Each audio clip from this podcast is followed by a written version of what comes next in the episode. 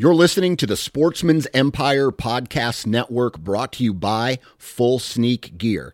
Check out their entire lineup at fullsneakgear.com. Also, be sure to check out our entire stable of podcasts at sportsmansempire.com.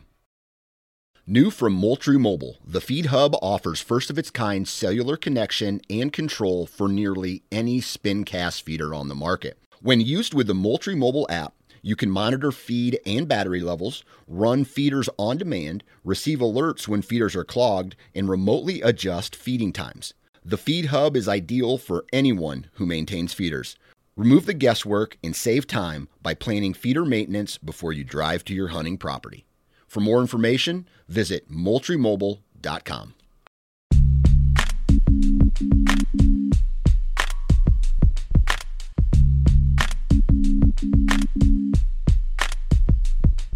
Welcome to the Nine Finger Chronicles podcast, brought to you by Exodus Trail Cameras, the number one podcast for bow hunting product information and hunting stories from across the nation. And now, here's your nine fingered host, Dan Johnson. All righty, everybody, here we go again. Let me knock on my desk for good luck. Don't know why I did that, but anyway, today we have a, another badass, kick ass, dope ass podcast. Today we are going to be talking with fellow Iowan Gary Faith about a variety of different topics. This is a straight up BS session. We're going to be talking about uh, preparations for this upcoming hunting season. We're going to talk about his farm, how he hunts it, some of the deer on his property, and then we're going to transition into uh, some western elk hunting trips that he's taken over the uh, past couple years and uh, talk about how he is now not only addicted with whitetails on the western part of Iowa where he lives, but also addicted to heading out west for western hunts every year as well. And uh, that's what this podcast is about. It's just a hodgepodge of hunting stories, hunting related topics. I mean, it's a straight up BS session. And if you guys have been listening to this podcast for a while, you know that these uh, BS sessions are awesome to listen to and can go in just about any direction. So that is what we're going to be doing on today's podcast. But before we get started on today's podcast, I want to talk to you guys a little bit about Ozonics. Now, you guys, if, if you followed this podcast or followed me on social media, you know that I am a huge fan of Ozonics, right? And uh, if you don't know what Ozonics is, it's a little unit you put in the tree, you turn it on, and it creates O3. Now, the O3 drops down, which is ozone, it drops down over top of your scent profile, right? You point it downwind, and that O3 disrupts your scent profile. It attacks odor and it kills scent. So, long story short, it kills what you smell like. It disrupts that. So further on down the the scent profile after your scent has been distorted, the odor has been killed, you don't smell like anything. Uh, and if you do smell like anything, it's severely distorted.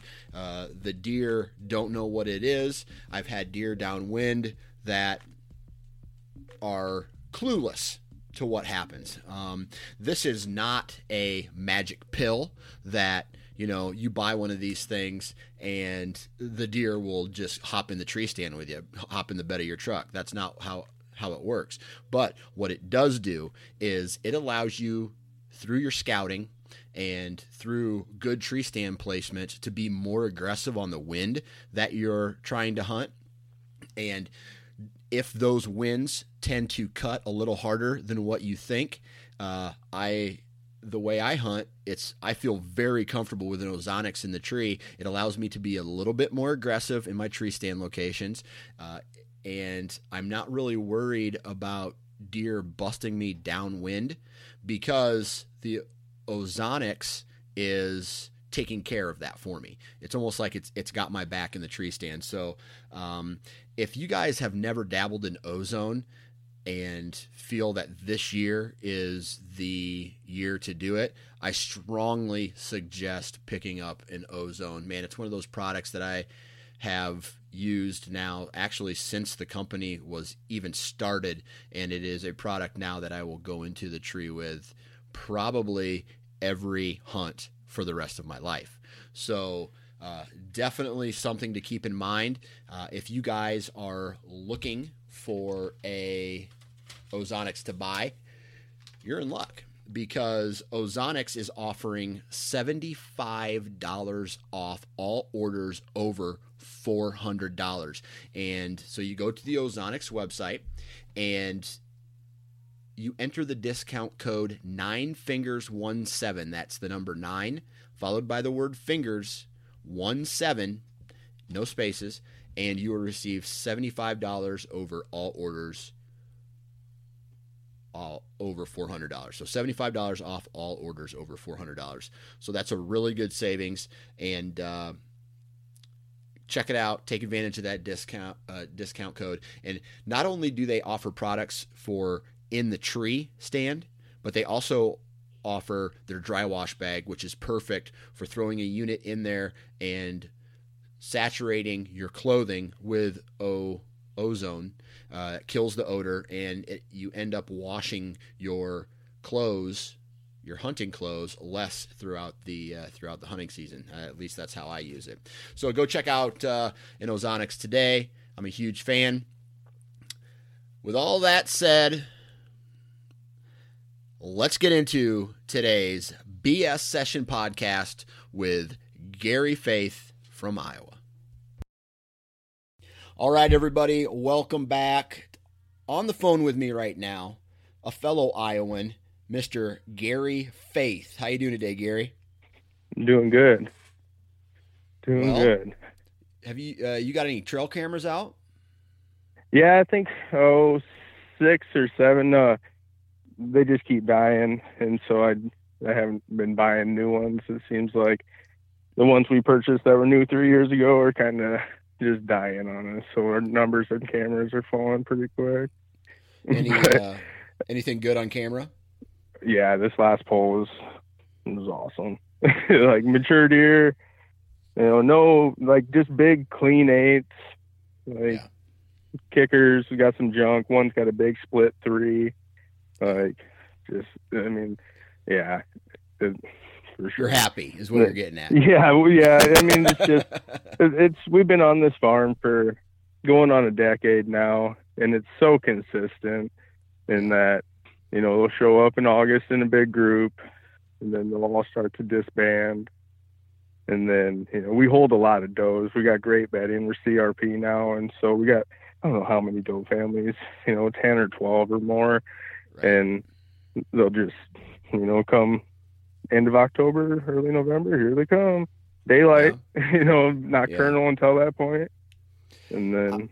I know, witnessed something uh, sometime around mid September where all these, you know, obviously the bachelor groups start breaking up, but it's not like I, I hate the word lull, right? The October lull. I think that's bullshit. But the I think there's something that happens as soon as that velvet comes off, somewhere between uh, the first week in like say the second or third week in September, where I live, where there's a redistribution of bucks.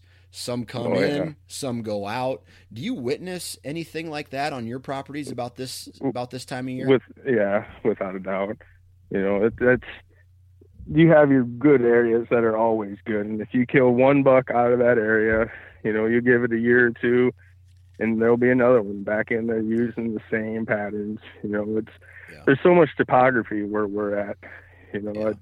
I, I listened to a podcast with the guy from Driven, that Pat Reeve, and he Yeah. hunted over here once, and he referred to us as they're really steep little hills. He says, you know, I just you know, but they are though. I mean, they're not really big, but you're talking elevation change of maybe a hundred feet, but relatively steep. You know, and the canyons, like they they breathe. You know, it don't matter what wind you have. They like it comes in and then it goes out, and so these deer know where to move, where to get the wind, where they, you know. So it's like yeah, I, I, without a doubt, they they redistribute. They'll come in. You'll see big groups of them come in, and then you won't see them again. And then as the fall comes along, you'll see, you know, one o'clock in the morning he'll come on, you know, and then, you know, ten o'clock in the morning for whatever reason, here comes another one, and you know, there's areas where we can leave a camera right now and not pick up anything, right. but you put it in there the first of November, and you'll get a buck coming through there every night, you know. So it's I don't right. know. Right. So what part of Iowa do you live in? I mean, we had your we had your brother on the podcast. Man, I don't even know how long ago it was. It's been a while, but uh, yeah. But what? Let everybody know what part of Iowa you live in, and explain maybe in a little bit more detail the terrain type up there. Well, I live in Onawa, and so it sits between uh, what is it, Omaha and Sioux City. So I'm right in the middle there but there's a band of hills they refer to as the Lost Hills or the Loess Hills, but it's a special type of soil for whatever reason, but it comes from glacial drift and there's a story behind it. But there's these little bluffs that run along this great big river canyon, you know, and it's a big flat. It's where the glacier receded essentially, but it's right along the western border of Iowa, right where Iowa, Nebraska, and South Dakota meet. And it's just these nasty little hills you know, and they're anywhere from three to 15 miles wide. And some of it's farmed, but most of it's deep enough you really can't. So it's a lot of hardwood and, you know, back cuts and areas. Like three mile sections, you know, or bigger where, you know, just not divided. And so it just, it's just a, it's incredible. You know, it's right. really hard to describe it. Right. So you have a little pocket there, you know, because when a lot of people uh, discuss Iowa, they pretty much the mecca is like south of Interstate 80 and east of basically Interstate 35. You can go west uh, a little bit more of Interstate 35, but south of 80, roughly east of 30, uh, 35, and that's that that mecca. But you guys are doing it way out west. You have a pocket. How many counties encompasses that area that you're discussing? You know, it runs all the way from Minnesota to Missouri. Okay. And so and basically, so the whole western Missouri River Valley. Yeah, if you were to look at a map, it cuts with the Missouri River essentially. You know, because you get north of us here into about Akron, and that's where Iowa meets South Dakota, and then the hills will turn. You know, and that's where I grew up hunting. So you know, we grew up hunting. If it's brown, it's down. Like type of bow hunter. Been bow hunting my whole life, and then I move into this different area and start hunting, and all of a sudden I'm seeing these, you know, deer. Like, whoa, this is way bigger than anything I've ever seen before. You know, like what is with this area? And there's like some theories on it. You heard of geophagy, I believe it's called, but it's like the science of minerals in the dirt. Right. And they say that there's a higher calcium level in this dirt that's here. And so through consumption, by some means, some people say that, you know, I know there's some areas down here that year in and year out, they're shooting 180, 190, you know, whatever it is. And we're not doing that, you know, yeah. but it, it's, it's here, you know, and you get that, just that special little area, but it's right. Well, and that's, that's a good, and that's what makes Iowa, certain parts of Kansas, Illinois, and Ohio, really, even up into Wisconsin and some parts of Minnesota, the big buck capitals. And it, it depends on who you talk with, but the Midwest and and the fertile soil that goes in that you know we all have throughout the Midwest, that is what keeps you know whatever you just said, whatever that word was, and a lot of people right. agree, you know, agree on that. That that that just brings that gen, you know that genetics. If you look at genetics as a cup of water, and that soil and good food and all that stuff fills that right. glass all and the way cover. up. So they, yep, and yep. cover, and it reach, they can reach their potential. Uh, that, along with, uh, I know in Iowa, a lot less hunters than compared to some of these other states. Right.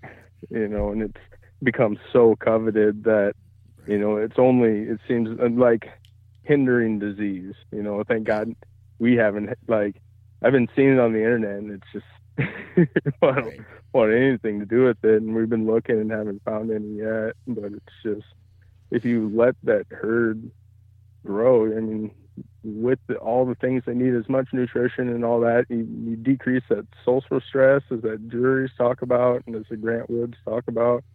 Like I don't know if that Bronson Strickland that you guys are talking to, yep. um, say, saying how the fawn born under less than optimal condition is genetically predisp- like predisposed to not grow any bigger. Like, but if you displace that one generation with that same doe under good conditions with optimal feed, they're going to spit out the same size buck. You know that it, it was inferior one generation before. So it's right. I think it's just a perfect storm to but you look all across the state and you, like these counties where it's 99% farmland and they're still shooting big deer or you yeah. go across the river 30 miles where they can hunt with a rifle in the rut and they're still yeah. shooting 170s and 180s yeah. you know it's like they're just smarter than we are oh yeah. doesn't it make you feel like shit some years where you're just like it does. this animal this animal it can't read it can't write it can't drive a car. It can't like all these things. I mean, ha- but then you find out, you know, its nose tells it what to do. It lives and dies by this. It, you know, like our our eyes and our brain, like our brain is the most powerful thing that we have, right? And it allows us to make decisions. You know, with all the senses. Its nose is basically its brain. You know, it its nose makes decisions for it. So uh, anyway, what I'm getting at is uh, they can really do a good job of making us seem like idiots sometimes. Yeah, looking like a fool and being one day behind. It's mm-hmm. man, that's the story of last year. Is one day behind. You know, it's like, yeah. oh, there they are. Oh, dang it. So, but so, it's just it's the hunt. You know. Yeah. So before we get into the uh, the rest of the podcast, we know we know you live in uh, western Iowa, along the uh, in the Loess Hills area. Uh, what do you do for a living, man? I'm a tile layer, so I T- do tile like, floors and build okay. custom tiled showers and all that Ooh, kind nice. of fancy stuff. I really hope my uh, wife doesn't listen to this episode. That's great. Have tools, will travel. I'm just well, gonna, I figured right, this right. as an opportunity no, to throw that out there quick. But. Yeah, right, right. And my wife will be like, "Hey, why don't you get that guy to come over and uh, redo yeah. our bathrooms?" I'm like, "Oh." I just got geez. back from Kewanee, Illinois. I went over there and did a shower for a buddy. oh, really? So you traveled across yeah. the entire state? to go. Oh yeah, yeah. Well, I lived in Cedar Rapids for I don't know how long, four or five years, and that's really where I kind of built. I'm an entrepreneur, so I'm self-employed, and this is my company. So that's and I do it so I can hunt, and you know I'm I, am not going to pull any punches in that respect. It's you know I hunt a lot, way more than I ever should, and right. so and the only thing that's going to stop me anymore is that I have to raise money to raise children now. so, damn kids.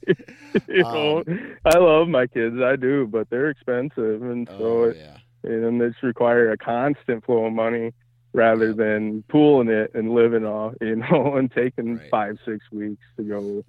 Right. And, you know, just ridiculous. I got a buddy who lives in Wisconsin and he is, I'm trying to think, I think he owns his own concrete company. Um, and he tells people right off the bat, he's like, we work and well, he got into the business because of hunting. So I, he will work from roughly, I think it's March or April, all the way through, and he works a lot of hours. You know, a lot of does a lot of jobs, bids out a lot of jobs, and then he hits somewhere around uh, October, like the first two weeks of October, maybe he works, and then he is done. He hunts. He hunts the last two weeks of October, all of November, all of December, for the most part January. He then he shed shed hunts. He goes to different states if he tags out in Wisconsin. So um, and he, he, lays off all of his employees, so they collect. Um, whatever they collect the yeah time. unemployment yeah. so he, yeah he's like there's something to be said though time in the field that's right absolutely yeah well, he does his, he does his job too, man. He kills. Yeah, I went. So I I went to the Bahamas two years ago, and that was coincidentally the first year that I went for uh, this elk trip, and I got paid ridiculous money. Long story short, but like I went there and I was a laborer for a guy locally, and we tore apart an oven. It was crazy, but I came home with like ten grand. I was like, all right, well I need that nice ring gear, I think, and I'm gonna get me that nice backpack. And so I went out there first year looking pretty nice on the mountain. nice, nice. So it's yeah, just like I was saying with Tyler, but I you know I'm all about like general all around construction. We just build stuff and but emphasis on tile and finish work and stuff like that. But so- but your work took you to the Bahamas. Like some guy well, like, "Hey, it's a I'll hire- long I'll hire yeah. you to go to the Well, it's like my brother-in-law called me up and said this guy will pay you 500 bucks a day, and you'll stay in all-inclusive resort, and he'll cover the entire bill, flight, everything. And you know, we got to go down there, and I don't know what we're gonna do. I was like, let's do it. and so we got a passport. I hopped on. It was the first time I ever flown commercially. I hopped on a plane, and we went to the Bahamas. And I spent 13 days working in like 120 degree weather Oh, inside of an oven running a blowtorch. Like it was like like 18 to 20 hour days. We got one day off, which was nice, but you know, but I'd do it again. you know, for, for money like that, it's like Heck yeah. heck yeah. you know. Well, I want to talk a little. I want to get back into this uh, this Iowa property that uh, that you hunt. You mentioned you mentioned uh, it's in that hilly area. Is there what's the divide? Or first off, how many acres is this is this property that you hunt on? Well, my old man's farm is 320. Okay, and it's divi- divided up into 40 acre parcels and so it's a big l okay, and it runs uh, if you look at it it run north south for 160 or 100 and, and 200 acres and then runs east west at the bottom of the l towards the left for another you know i don't know how much that is I don't know. right. but so it's divided by a road, which isn't awesome. But at the same time, we found that when it's all going down, like that, it's like that road ain't there, you know. Like, Yeah, it's just it's crazy. So that's been if you think, okay, I need to go over this hill or I need to get clear back in this corner, and you know, a lot of times you're just bumping deer trying to get to it. Like all the information I've been gathering from you guys, like access is the number one reoccurring theme through. You talk to all these pros, and it's access, access, access, and like I'm Right. still honestly trying to figure out the best access to get into certain places. You know, yeah. So what what's the terrain like on this uh, property? How's it? It- I- you big ridges. like We- yeah. Yeah. Um, uh, the big, the north south on the right hand side and left hand, it's like a big bowl. So it's got ridges that run north south on either side, and then it has ridges that come off of those ridges that run east west. And then if you go over the hill, there's another big bowl with some ag. If you go over the other hill, there's a big bowl with some ag. And so it's just big, big spines that run north, south, and east, west. And they're cedar choked quite a bit. Uh, there's a lot of walnut. There's oaks. Um, the, the mast is, you know, I'm not, most years I'm not counting on acorns for much. Yeah. Um, I mean, we've done food plots, but, you know, both successfully and unsuccessfully. Is there Um, ag around your area? Yeah, corn and beans. More beans this year, it seems. We're surrounded by beans. Uh, but we had 53 acres that we did have uh, leased for rotation crop. But as of last year, that was taken out and put into the pollinator program. Gotcha. And so we're, uh, now we're just a great big bedroom. Like we got to mow it though. And so when you mow it, they're grazing on it way better. You're seeing way more deer in it versus when, when they grow up clearly. But so, Right. Now, at the beginning of the program, you mentioned that your property holds a lot of does. Now, does your property hold a lot of bucks too? Because I have I have certain properties where there are no bucks hitting my mineral station on this one particular piece of property. But come late October, the nocturnal pictures start popping up. Here's here's one coming in. They're typically young, and then by the time the first week in November hits, some big boys are making their way because they know historically that that is a you know that's a bedroom for all these does. Is is it consistent across the board as far as you know? Is it more does than bucks, or is it kind of like a 50-50 split? It's all based on time of year, is what I think I found. Um, we're our own worst enemy in that we enjoy being on our property you know, and so like we got grandkids and kids, and so you know, there's four wheelers buzzing around and whatnot, and we ride horses, and so I mean, it it sees its fair share of pressure in our own respect, and the one thing that we really do have going is everybody on every fence line is on the same page, like they all want to shoot the biggest buck in the woods you know and if they don't they're like oh i got pretty excited on that one because there's a lot of really good looking three year old deer here like yeah. I, I cannot say i haven't been victim to it you yeah. know like I, have killed some really nice deer on the farm but i've also been like like blackout sometimes you know right. just auto cruise control and i just waylaid that thing and then you stand yeah. over it you're like ain't the one I thought it was, you know. But yeah, like hey, like what like what I said at the beginning before we started recording, I was like, uh, I got a three year old this year. Yeah, I hope he makes it, but I hope I don't even see him while I'm sitting in the tree stand because if he walks by, you know, 100, 155, 160 inch three year old yeah. is pretty mouth watering. yeah, just got your heart gets to pumping so bad, and you're just like you know and it's there there's a story to it you know this was like day five on this and it's like stand move number three northwest wind like okay i have it dialed in i know and this buck is coming at 10 o'clock like i am certain of that. So 10 o'clock here comes footsteps and i see a pretty nice you know right hand side and i'm like well he's dead. Yeah. So it's just i'm making excuses but yeah. you know absolutely.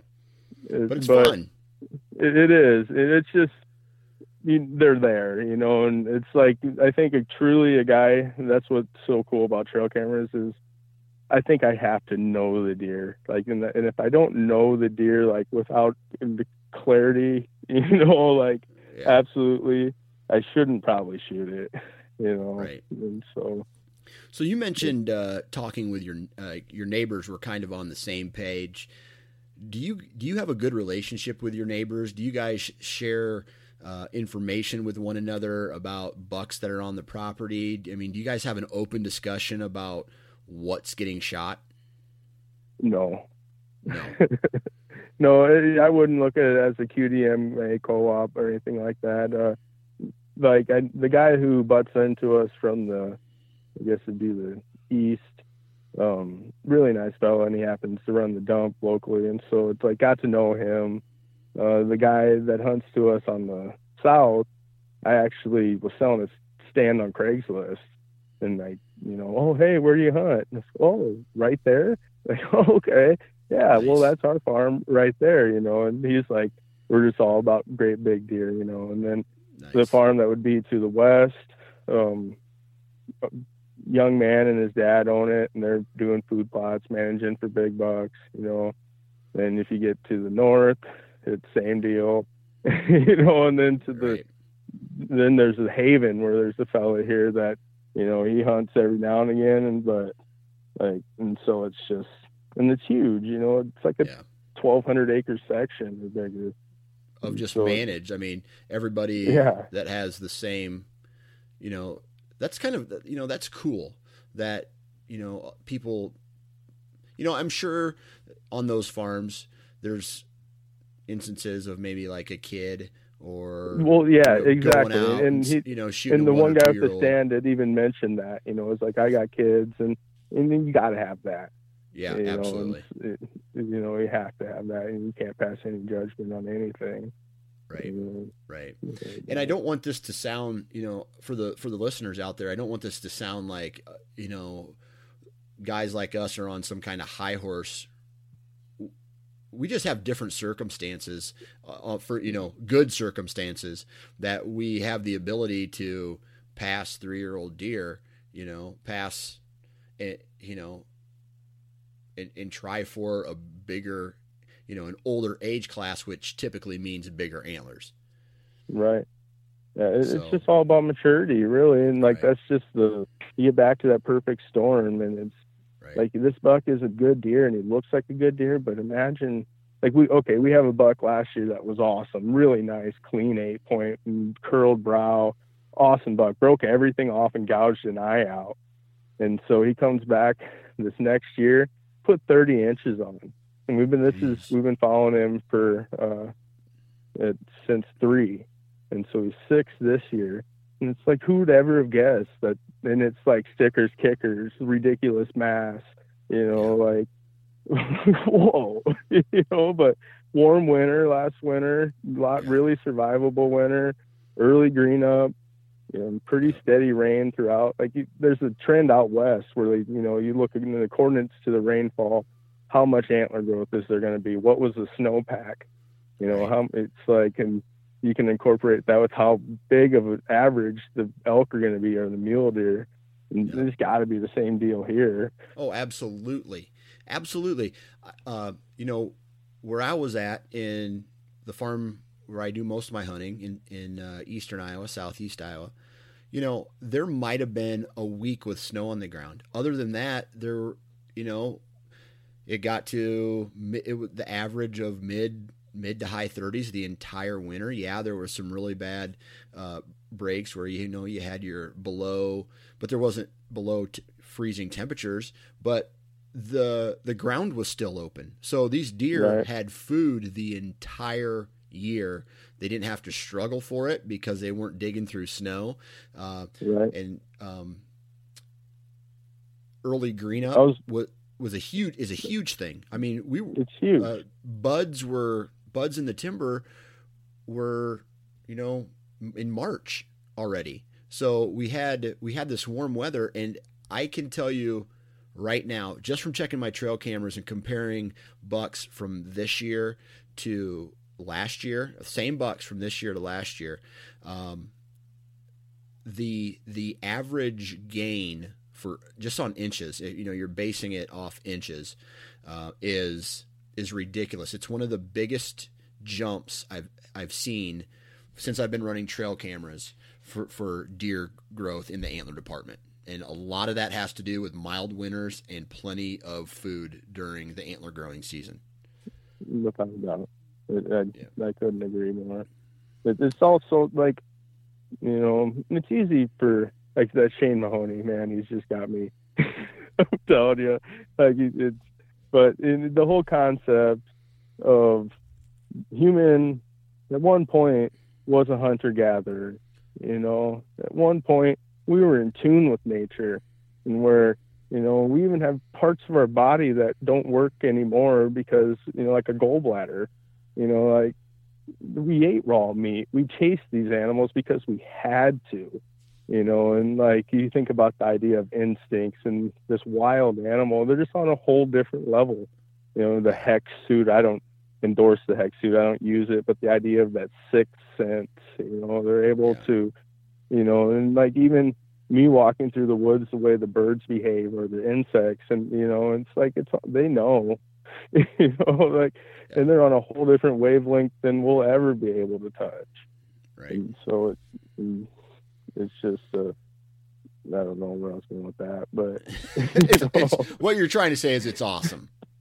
It's awesome. It, it's it, you know it's I, I got kids now and I'm raising kids. And I'm thinking about their future and sustainability and you know it's like I want to spread his message as much as anything and you know in the voice of not putting these like hero shots with a bloody animal or being, you know, like shooting a squirrel in the head and putting it on Facebook or, you know, like let let's all put a positive spin on hunting so that we can pass it on to our children and we can pass it on to our children's children You know, because we're such it's so easy to take for granted because you surround yourself with people that with like interests. And so of course everybody I know hunts, you know, but there are a lot of people that nobody hunts in their circle. They get on the internet and see that, you know, Joe Blow, like, you know, who knows what, you know, god awful things and it's like hunters are horrible people. You know, but we're not. Like we're if there's one binding factor to my family, it is hunting. You know, it has brought us closer together as a family. You know, in the falls, my mom loves the falls. You know, we have this house out in the hills here, and everybody comes down at slumber party. You know, and she just loves it. You know, without yeah. that, you know, and so many people don't understand that. And I just wish that, you know, these are we eat these animals, you know, and they're good. Like elk spaghetti tonight, you know, like you know, wild free game. Yeah. I harvested myself and brought off a mountain 12 miles from the truck. Like that's crazy. You know, and then I want to say, you got to quit bashing horses for elk hunting for us fat Iowans. That if you want to get after these animals, I was bashing horse riding. well, you say you're looking for outfitter or for hunters that not on horseback. It's Like, come on, man, I'm working. Like oh. we hunt off horse. no, it's all good. I don't. Yeah. I don't remember. I don't remember saying it, but if I did, I did. I uh, um, uh, I would. I would do a horse outfitted hunt someday. Probably not right off the bat because I, uh, like, I'm gonna try to do some like DIY stuff. You know, do the hard right. stuff now. Uh, but maybe you know I'll make it a little easier on myself with a with a guide and some you know some horses in the future when uh, my knees have you know when I have to actually have my real legs amputated and put uh, robot legs on. That's the only way I'll be moving around. Well, I'm just telling you that we're all, we're young now. You know, how old are you, Dan? Thirty six. I, I never figured. 36 yeah i'm 33 yep. and i can already feel it i'm like especially inside of what i do you know it's, so it's right. like I look at my old man. He's like, "Oh, my back hurts," you know. it's like I need to hunt right now. Right now, like, right? Absolutely. you know, let's let's do these hard hunts. You know, like that. So last year I killed a bull in Idaho, and so without the horses, it would not have happened. You know, like yeah. it was the third trip up that face that like before ten thirty or eleven o'clock which is like 800 eleva- elevation gain, maybe a thousand, you know, and then we got that animal out, broke down and out in less than four hours. Yeah. It was like, oh, holy cow.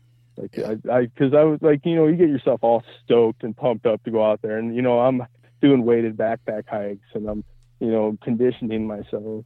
Right. And then you get out there and you pick up a hind quarter on one of these animals and you say, oh my goodness, what have I gotten myself into?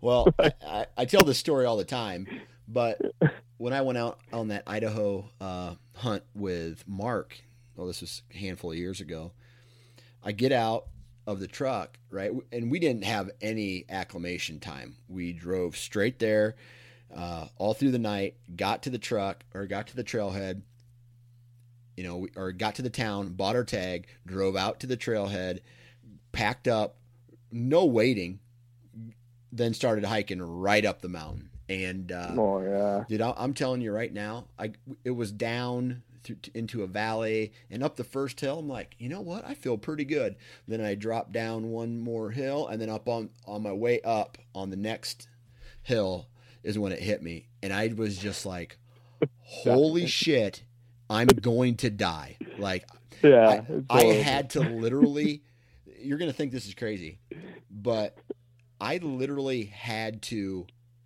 talk to myself to motivate myself to keep oh, going. no, without a doubt.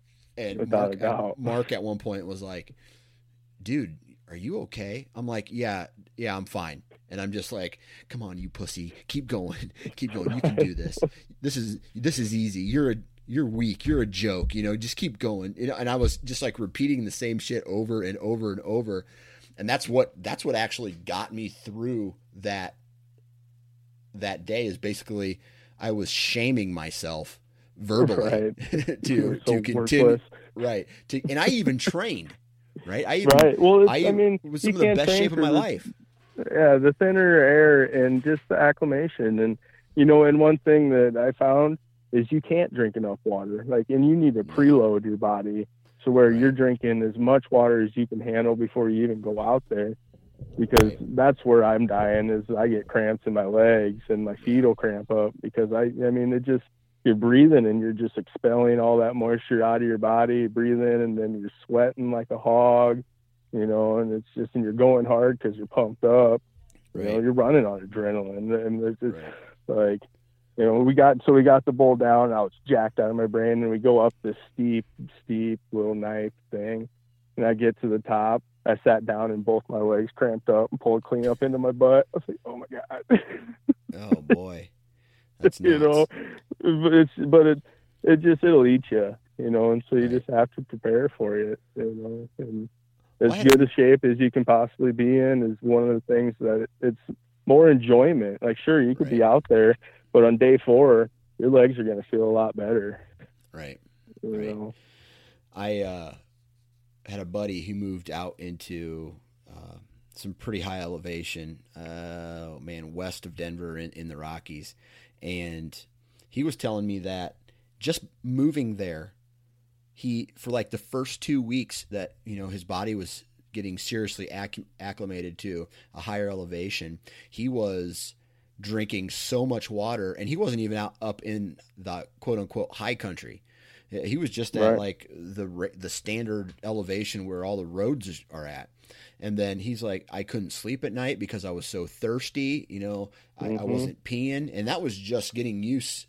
That that higher elevation just peels it out of you.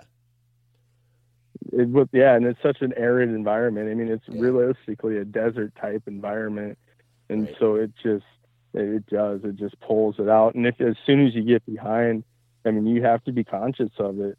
You know, it's mm-hmm. it, there's so many like you hear so many people coming home on day three, you know, or day and like you get so pumped up and you pay the fuel. You know, we drag five horses or four horses out there, two trucks. You know, it's like a thousand bucks in fuel.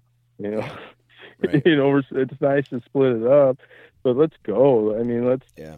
like okay. So first year, the old boy I went with, animal. This guy is an animal. Yeah. Got drug off the horse and broke his leg. Day Oh, five. You know, so he comes back to camp, and I got to call. I have to. He's an animal. he's 62 years old, and he's like he plays a elk like a I'll call like a magical flute, man. He called in. He's called in a bull for me every set. like, Yeah. I couldn't believe it. You know, like this is not realistic expectations. You know, but he uh comes back, gets drug off the horse, goes back to town, gets the supplies he was originally going there to get, and it took him three trips into the gas station because he kept forgetting. And so he comes back, gets back on the horse, rides ten miles back out to camp, and is like, "I'm gonna sleep it off. I think it'll be fine." But his leg was broken. it was broken. You know, we got stepped on by this horse, you know, and so we get up the next morning, and I look at it, and he's just staggering around camp. I was like, damn, we got to go home, man. It's like, I don't care. Like, this is like, a, your leg is really messed up, you know, and so we went home, you know, and like that next morning, we were supposed to go to the saddle that I inevitably killed that bull out of last year, you know, so there's so much anticipation, you know, but it's like in a situation like that, we got him out and then he did establish a clot in his leg, you know, and so if you're 10 miles back and this man strokes out, like, Oh, absolutely. you know, So jeepers. you brought your own horses, right? Cor- correct, yeah. So were your horses affected by altitude because they were in a you know they were probably born and raised in lower elevation It, you know, if they were, you wouldn't notice it. They're they're so incredibly strong. It's it's unreal. We, we run Tennessee Walkers, and I mean big horses, like yeah in the neck and his mane. And like we have one that's a stud that we his name's Raider, and then we have Raider's son named Chewy, and then we have a quarter horse named CJ who brings up the rear and is always eating grass and like you know that's my horse. So yeah, come on, let's go. you know? But old Raider, I have never I've never seen him slow down, you know. And Yeah. so and and and we're working them and we actually I don't know rent a horse, uh, whatever you want to call it, but we borrowed a horse from a fellow like a mutual friend that I've been trying to. Like, I'm, I'm by no means like a horseman, you know, but I've been trying to be familiarized with them and saddling them and riding them, and you know, and so yeah, I can imagine that they do have some acclimation, but they handle it really well. They just eat. All a horse Yeah. does is eat. Oh, and their lungs are, you know, twice the size of a human's lung, if not bigger. Right. And they Yeah, have and, a like, huge heart that ahead. pumps blood through their body at a higher rate. So, Yeah, and then it's not as though we're running them, you know, and, Yeah. and so like they get quite a bit of downtime Yeah. while we're there. right, sure. right. So, when you when you go out west, um, are you hunting on public ground, or you got an outfitter, or No, you, uh, do it yourself, public land, um, archery? Right. archery. yeah. Okay. All right. So when you like this is going to be your third or fourth year going. This would be our third year. Okay. So your third year, your first year when you when you decided, "Hey, I want to I want to try to go on a archery elk hunt."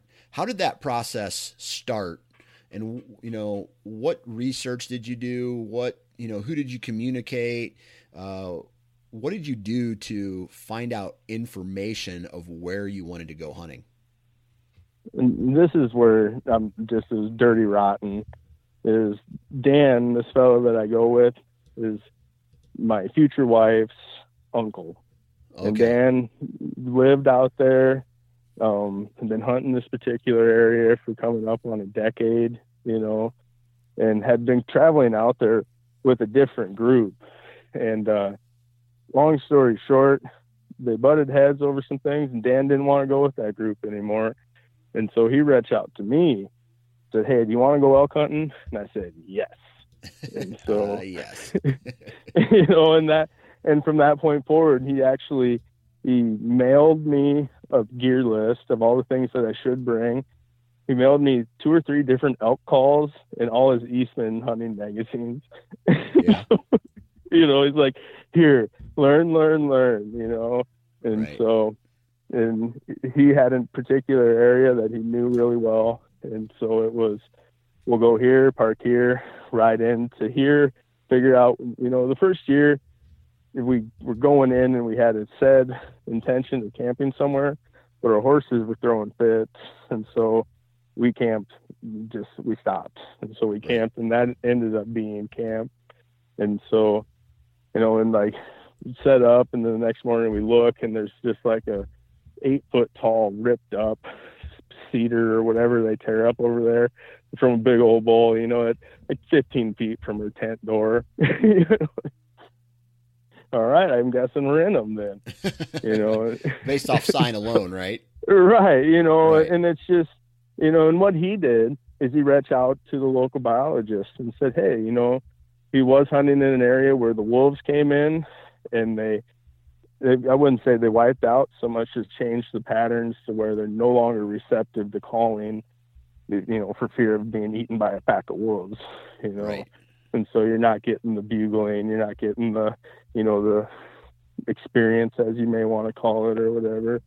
So, but we go to this place, and like, it, it's just like a Primo's film, you know. like I, I don't know, I'm just so my perception of it because I went when we were really young with my old man, and like, I can remember sitting in the pasture and a herd of cattle come by me and every one of them cows stopped and looked up at me when they got in my windstream you know and so it's like like comparing that to i get this evolution of big buck hunting and so Yeah. now it's like my gear you know the merino wool base layers the you know just as nice and as you know they got the Eberlestock backpack you know like the frame pack and whatnot and so just loaded for bear and just got ready. You know, I hiked and exercised as much as I possibly could. Um, and then rode the horses because at that point I I didn't like horses because they stepped on my feet, you know. But it's like this is a means of transportation, so me and you we got to get along. Right. Let's work this out. So so you went with your wife, your soon-to-be wife's uncle. He took you out there and basically popped your uh, your western cherry, so to speak. Yes. Um, that first year, uh, did so so you knew that he you went with someone who knew the area. What was right. And go ahead. what was the uh, uh, it like your out there your first year? I mean, were you So Were it, you it all come down to communication. Oh yeah, we were in them from day one. So you talk about Yeah. the fatigue in your legs. So we get them horses out there, and CJ he didn't want to cross water. I don't know why. CJ, it's not a big let's go across water. He's like, no, not doing it. so I'm like, Dan, I'll hike. You ride your horse. That's fine. And so he's like, no, I can't do that. So we park our horses in the spot, mark them with the GPS, and give them some graze, and then up we go. You know, not exactly knowing where we're going. And so we get about a third of the way up there, and he lets out a cow call, and we hear a bugle. Oh, all right, you know. And so we move up. It was like a black hole because we were never able to find this exact spot again. We tried two, three times, yeah. but you know, he got in there and the cow calls again and then there he goes. He bugles off in this dark timber, you know. Like, all right. And so we get a little farther and I'm just standing there all lethargic because I'm wore out.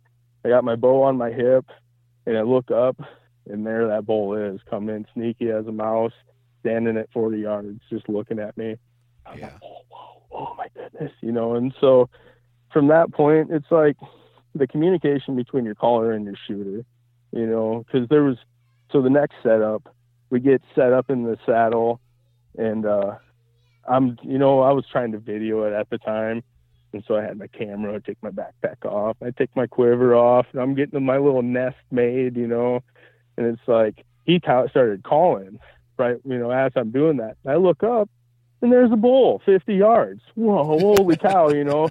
And so I'm trying to grab my arrow and get it knocked and get it in there. And by the time I get drawn back, he'd step behind cover at 35 yards, you know.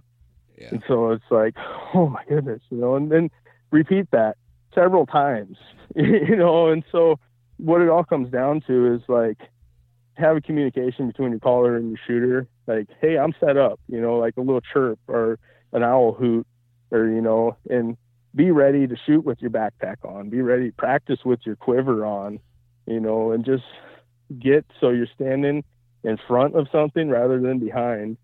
You know, and this I, I you know, I listen to Western Hunting podcast nonstop, and that Corey Jacobsen and Jake and Jason Phelps are on all over the place because they're just like the guys, you know. And that's they say that, you know, you stand behind something, you you automatically block yourself versus let your camo work and know that that bull isn't looking for you. He's looking for that cow that's talking behind, you know, and range everything that you can possibly range, range that bush, range that tree, you know, and figure out your circum like your circumference or whatever, and just be ready. Because like, no joke, it's less than a minute from Yeah. if that bull's within a half mile, and you chirp, and it's mostly satellite bulls. I, you know, thinking about it, it's like, I don't know. Have you heard of Chris Roe, Roe Hunting Uh-uh. Resources? I think No. that'd be a good guy for you to try and get on your podcast because uh, he's moved into the whitetail management world and he's a real intellectual type of guy. But then there's another guy, the Paul something, the elk nut. But he says there's a communication. They are they are absolutely certain that every little noise that comes out of these elk means something, you know. And so thinking about it along that perspective, yes, there was a hot cow with a herd bull, and yes, the, this was a satellite bull that I inevitably shot, you know. And so it's just the urgency, and I think Dan's so awesome at calling because he gets that, you know, you know, the, just the real nasally rip, you know, you know, like come over here right now, you know, Yeah. and it just, uh, it just it happens so, and it, they're so big. you, you look at it, you're like, oh my goodness, look at the size of that animal. Right. Like, Right. So when you went out there, um, your your first year was a bust, right? You, I mean, you were in them. You're, but you, he broke his leg, so you had to you had to leave, right? right. Yep. Okay. So let's talk about the second year that you went out. Did you go to the same area? Yep. Same area. Moved camp. Okay. Uh, we moved camp farther up. Uh, better strategy, you know, playing off of what we had seen the year before. We knew that saddle was going to be super hot, and we knew that whole general area, you know. Yeah. So we get in, and it's you know three four hour horse ride into where we got to go. We get camp set up, and we got about an hour worth of light on the first day. yeah. It's like, all right, well, let's just go down and check that thing out. You know, so we go down there, and I was going to practice my calls. And so Dan sets up 60 yards above me, and I'm down below, and I start chirping, and I'll be, you know, there he is, you know, across the big canyon. There's a bull, you know, he bugles back, and Dan, he's smart enough to know that he picks up the calling, and I'm now I'm the shooter, you know, and so, um, moving along the front of this little knob, I'm trying to figure out where he's going to cross the creek. He can, and it's like I'm moving 30 yards, you know, and he can either come to the left or right. The wind's right. I'm good at, you know, the thermals are coming up the hill. And so he gets in, and I hear him bugle and I sneak over and I kneel down. I look and there he is, you know, and it was steep enough that it went from a 20 yard range, to 70 yard range, like, I mean, right now. And I'm shaking so bad I can't get the rangefinder on him, you know. And so I finally get him in, okay, 35 yards.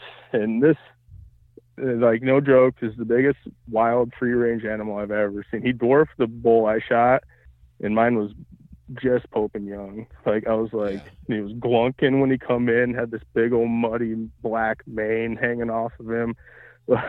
you know, his like sixes were 18 inches long. Uh, I just couldn't believe it, you know. And then all of a sudden, I felt the wind shift right on the back of my neck.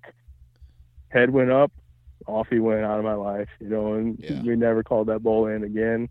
And so the second morning, we ride up from camp, and uh, we call in that valley behind the saddle, and there's three bulls back there, but nothing. He calls three in for me, but you know, this is where uh, learning lesson. Like I should have moved that 60 yards that I was standing there contemplating.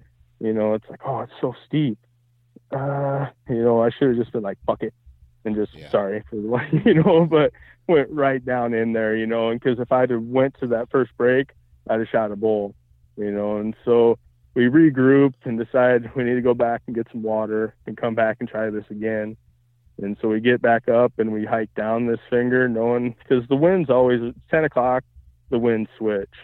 So you got the in the morning is going to want to go down the hill because the cold air, you know, and then as soon as you get the sun on it, it switches about 10 o'clock, and it comes Yeah. up the hill. So you got to get above these elk. And so we get above them, and I'm in the exact same setup that on day two last year that I muffed that bull, and Dan chirps that elk call, and then all of a sudden there I see antlers.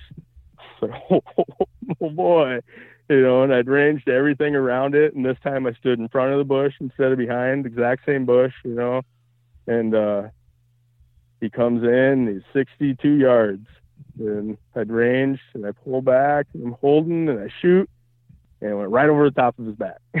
Oh. like, oh, you know, and he just jumped and turned and ran, you know, and Dan saw that and hit the out call, and that bull stopped on a dime, turned around, and come right to the exact same spot, and I just waylaid him. he ran 60 yards, you know, and I'm fumbling, and I get my uh, elk call in my mouth, and I chirp at him, and he stops, he turns around, he looks at me, and he tips up over backwards. Like, oh boy! So at this point, you had just shot and killed your first elk ever, right? Ever. And Yep. and this was what day two or day three into the hunt? Day in the morning, it was about 11 o'clock on day two. Okay, day two. So at this point, what, what was going through your head? Like, oh my Oh, lord, I, I just shot an elk. jacked. Yeah, I couldn't believe it, you know, and, and where we was was steep enough that when we got to that bull, he was laying on his back and we Yeah. rolled him over and he rolled twice before he hit a tree and stopped you know i mean it just and so we got him in a workable position and Yeah. then uh went back and got the horses went back to camp uh got everything that we needed our game bags our knives uh the other horse that was back in camp Yeah. and then we just took these horses down this ridge and i mean we were parked them right at him you know and then did the gutless method and cut it along the top and skinned him back and then separated at the joints uh, took all the head and neck meat took the tenderloins the back straps you know the rib meat and just uh as we get it game bagged up we tie it up in trees and then once we got it all done we loaded up the horses and then Dan rode one, I rode the other, and then had the third one on the back, and out we went. So you were able to to uh, get that bull out in one trip. Yes, Yeah, thank God for thank God for horses, right? yeah. But you know, you listen to this, the elk nut, Paul Medel, I think he is, and this guy is a wild man. He is so jacked up on elk hunting. Like, if I can have that enthusiasm at 62, like this old boy runs exo packs. and He's a mason, and if there's anything I've learned about masons is they're just tougher than nails, you know. and so, him and his son, and this guy's 62, 155 pounds soaking wet.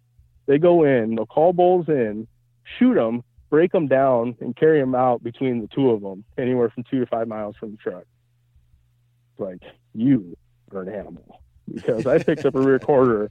Now I'm pretty certain I herniated something inside of my belly. Like, you know, like, like, like, just there's, you know, you get over it and you look, you think this thing's bigger than my horse. Like, holy cow! And the musk, oh man, he just was mm, like musky, you know, like mud stuck to his underbelly from whizzing all over himself, and you know, and I figure he was a probably a four year old bull, you know, a three or four year old bull. And so it just, it, it, I just shot a cow. That you know, I just shot anything. I just wanted to shoot an elk. Yeah. And so to just go out there and shoot. It was a six by six. Like, have you wa- do you know Born and Raised? Do you follow them at all? I th- yeah, I think I've I've heard of them before. There's this guy Trent Fisher, and I've only heard it through all these different podcasts. But they these guys are animals because they but right now they're on a 45 day elk hunt, five, like four states, six guys, and they all have tags. And so they're going 45 days straight and filming it, and it's called Man to the Free. It's pretty cool to follow. But this guy Trent Fisher uh, has never killed a six point bull. He's killed like more five point bulls than he can count. He's never killed a six point bull, and so I'm like, yes, right out the gate. Here we go, you know. But the first year I muffed a bull really close though. Like this is a funny story. Like we're at this crossing and Danny's down below playing that elk call, you know, and uh I hear it. Oh boy, you know, and this is a perfect example where I should have stood in front instead of behind, you know. But here comes this bull, and he comes right down the hill at me, and I pull my bow back, and I look at him, and I look, and I'm not even looking through my peep sight. It's like, what in the heck? and I move move it up to where I'm on the peep sight, and that bull sees me, stops, turns, and runs. You know, I was like, oh, and I go. Mew, like that, try and get him to stop. With your voice? Yeah, it just let out like the the saddest little. mew. and he did. That ball didn't stop. Right? Yeah. I don't blame him. You know, but yeah, he just whoop, oh, see ya. I come down and Dan said, "What happened? You're white as a ghost." Dan, you wouldn't believe it. Messed it up, man. Yeah. sad, you know. 'Cause you don't get. I mean, it's just blessed to have an opportunity, you know. And so, like this year, like my old man's gone probably six times without seeing. He's seen like maybe one or two, you know. But he, like he, he's gonna be a water hole hunter. He, he's not gonna, you know. And so, like Dad, you gotta come with. And so this year he's coming, and so it's myself. Before it was just the two of us, and so it's myself and Dan, and his son Tyler, and then my dad. and so there's four of us going back. So it's going to be a real special trip because you know, like he's 66 this year. It's like shit, you know. It's you know, if we can go next year. So yeah. let's do this, you know. And so I'm I'm pumped, and I you know hope just as much that he's successful as any of us are, you know, because it's like it's a five percent success rate overall in the West, which yeah. like blows my mind because you go in there, I'll describe my opinion. It's like I don't know, you know, but I just like I'm I'm so spoiled by this guy just like gifted me an elk paradise, you know, because he's 63 year.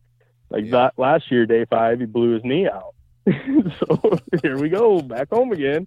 Dan, I love you, man, I do, but we need to put you in a bubble. Like, so when do you take off for uh, this next one? this year? This next, this coming Thursday, so the seventh of September, and then returning on the 18th is the intentions. So, yeah. Well, and uh, we're we're, we're going to move camp this year. I think we're going to go like another three miles, and so we're in more of a hub. Uh, so right. we have more foot accessible things for the old man, and so it's. Um, you know, the most stressful part about the whole deal is the pack in and the pack out. Like right. you get them horses loaded down, and then you get them jostling on the trail, and then they'll start to shift. The weight will, and so like I think learned enough that you gotta like almost do a trial run. Yeah. Like, get your panniers, get all your gear, weigh your gear, figure out what goes on what side. Like you see all these boys running pack llamas now and stuff, and you ever heard of pack goats? Yeah, I've seen. They, they, just follow you around while you're on the mountain and you're hunting with these goats grazing all around you. That's crazy. Yeah, Ain't it? You know what's cool about goats and llamas is they don't need water. You know, so right. you can go up on these big high country mule deer hunts where you're going to find a spring on day three, maybe. You know, and so it's uh, they're very, but you can't ride a llama. Right. So gotta be in shape. Give or take. Give or take. It is, and but you know, but they're kind of like pets. Apparently, I I don't know. I'm not gonna get one. I, I got horses, so. Right. Yeah. Right. But there's no walk in the park with horses either. You know, them things eat nonstop and they require year round maintenance and like I don't know if this is appropriate, but we had a our our stud horse got an abscess on his ding, you know, and yeah. so we had to bring in this vet, and just happens to be she's a pretty good looking woman, you know, and so Jesus, she's like just so she's just like busting out all these horse dong like dirty jokes, like it was just pretty funny, really. Like you're pretty cool. well, that's a first. That's a first for this podcast. right. Well, I tell you what, man. Um, I'm glad I can make a watermark for you there. Absolutely. Well, I tell you, Gary, man, uh, good luck. That not only uh, not only in Idaho, but uh, at the home farm too this year. Yeah, yeah, it's there's so much to look forward to. But like the anticipation, it, it's just I can't imagine. Like I, I'm just a magnet for it. That's all I want. That's all I want to think about. Like, I want everybody around me to be involved with it. You know, let's right. let's all enjoy this together. you know, because yeah. I'd like. I don't know. The experience in general is pretty awesome, but the the feeling of accomplishment to go out there and like accomplish the objective. You know, like we're going there to elk hunt, yes, and it's beautiful, and I'm going to soak it all in. But I want to bring home elk backstraps because they are delicious, and so you know, like, and to be able to do that, and then it's just so humbling to to stand over this animal, and even at home, you know, to like if a guy wanted to tag out, and it's the same for you, we could be done on day one Yeah. you know, and and be have a, a good representative of the species. But it's all about time in the field. I want as much as I can digest, you know, and that I can put strain on the family without them killing me, you know, and so. Yeah. It's absolutely. Just, and I just want everybody else to, you know, to understand that and enjoy. I don't know how much the non-hunting uh, population listens to these types of podcasts, but I just wish they could understand the passion associated with all of us. you know. And there you have it, another podcast in the books. Huge shout out to Gary for taking time out of his day to come on and chat with us, BS with us a little bit. Huge shout out to all of you for downloading. Spread the word, spread the word, spread the word about this podcast. And huge shout out to all of the partners of this podcast. Ozonics, Gearhead, Wasp, Exodus, Ripcord, Deer Lab, Bighorn Outfitters, Lone Wolf Tree Stands, Wasp Archery, Ripcord Arrow Rests, and I think that's it. Uh, thank you guys, and Deer Lab. Thank you guys very much for your support. Please go out and support uh, the companies that support this podcast, especially Ozonics and Deer Lab right now those companies have directly been affected by the hurricane. And uh, actually, the owner of Deer Lab just today sent me a picture uh, out of Florida of his of a giant tree through his house. So uh, a lot of people have been affected by that. Send good vibes out there in the atmosphere for the for them, and uh, hopefully everybody has a good rest of the week. I'm looking forward to putting out more content. If you haven't already, go to iTunes or wherever you get these podcasts, the app, the podcast app, the Podbean app, uh, any app that uh, can download podcast and subscribe to this podcast. That way you'll get it automatically uh, every week. And other than that, check me out on social media, man. Facebook, Instagram, Twitter, a lot of cool stuff going through the social media platforms. And I think that's it, guys. Season the hunting season is here for a lot of states, so please, if you're gonna be in a tree, wear your damn safety harness. Thank you.